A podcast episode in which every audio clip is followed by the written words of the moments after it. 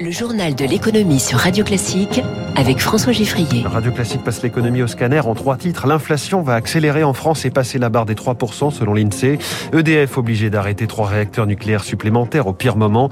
Et puis le difficile modèle économique du sport olympique. Les champions français ont bien souvent du mal à trouver des financements. Dans cinq minutes, le Focus Éco, Thierry Laborde, directeur général délégué de B N P Paribas qui vient de publier des résultats records.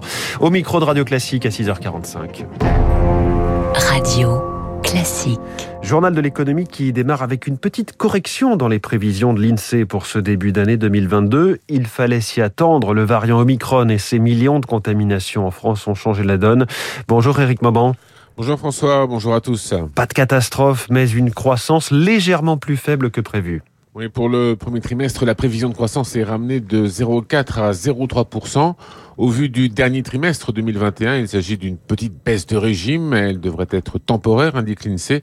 D'ailleurs, pour le deuxième trimestre, eh bien, la prévision de croissance est légèrement relevée de zéro virgule un point à zéro virgule six pour cent. L'Institut parie sur une lente dissipation des difficultés d'approvisionnement.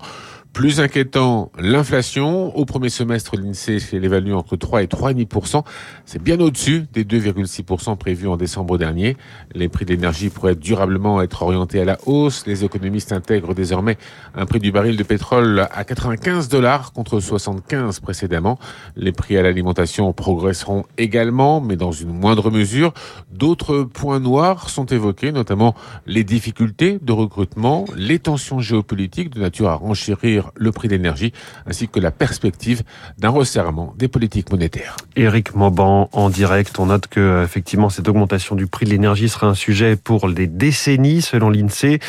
Par ailleurs, sans les gestes du gouvernement, euh, chèque euh, indemnité inflation et, et accord avec E D F, nous serions à plus de quatre pour cent déjà hein, d'inflation, selon l'INSEE. L'énergie, justement, avec la filière nucléaire française dans une drôle de semaine.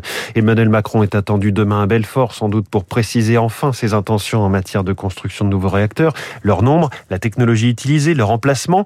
Sauf qu'hier, E D F a été contraint d'annoncer l'arrêt de trois réacteurs supplémentaires pour des contrôles du niveau de corrosion. Émilie Vallès. Ces problèmes de corrosion sont un événement sérieux, alerte l'autorité de sûreté nucléaire. Il faut donc inspecter tous les réacteurs. Mais selon Geneviève Beaumont, ingénieure, ancienne experte à l'Institut de radioprotection et de sûreté nucléaire, cela ne veut pas dire forcément que ces défauts touchent toutes les centrales. Ils ont été faits à des époques différentes, avec des matériaux et de la sidérurgie différentes. Mais on regarde partout pour être sûr qu'il n'y a pas le défaut, parce que sinon, ça pourrait être très grave. Une soudure qui est corrodée peut fuir, de l'eau peut s'échapper et le réacteur n'est plus refroidi. Et ça, c'est le début d'un accident nucléaire et on ne veut surtout pas être là, c'est pour ça que les contrôles sont aussi stricts. Et ces arrêts ne seront pas sans conséquences, cela risque d'accroître la tension sur l'approvisionnement électrique de la France.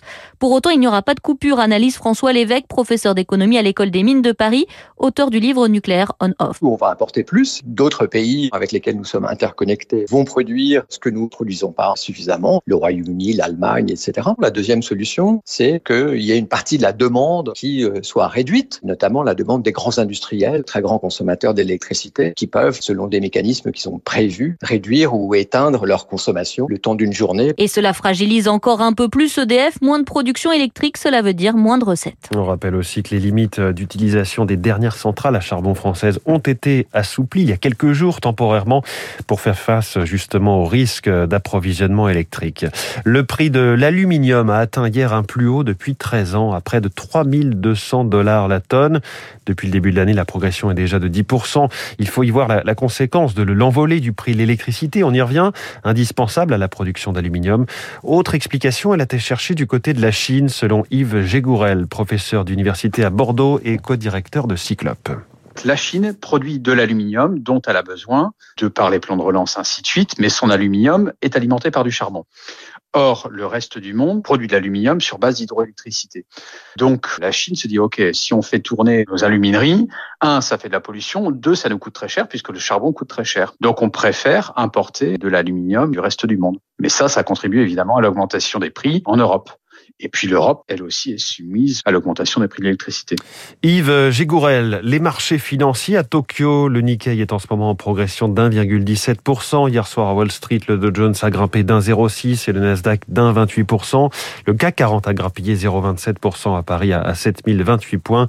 Léger repli du pétrole, le Brent et le W T I autour des quatre-vingt-dix dollars. Ce sondage OpinionWay pour Kia Partners, pour Radio Classique et Les Échos, près de neuf Français sur dix jugent les entreprises utiles.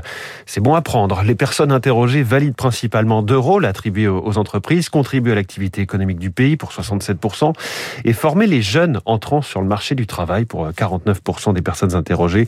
Là, on note aussi que la crise sanitaire a eu un impact relativement positif sur la perception des entreprises. Ils sont quatre-vingt-huit actuellement au J O de Pékin. Les athlètes français des sports d'hiver, ski alpin, biathlon ou patinage. Ce que l'on ne sait pas forcément, c'est que pour en arriver là, c'est un quasi-parcours du combattant, car ils sont sportifs, mais aussi étudiants ou salariés, entrepreneurs. Il y a des douaniers, des militaires. Et il faut pouvoir se payer ces entraînements. Certains ont eu recours à du financement participatif pour se rendre en Chine, faute d'aide suffisante.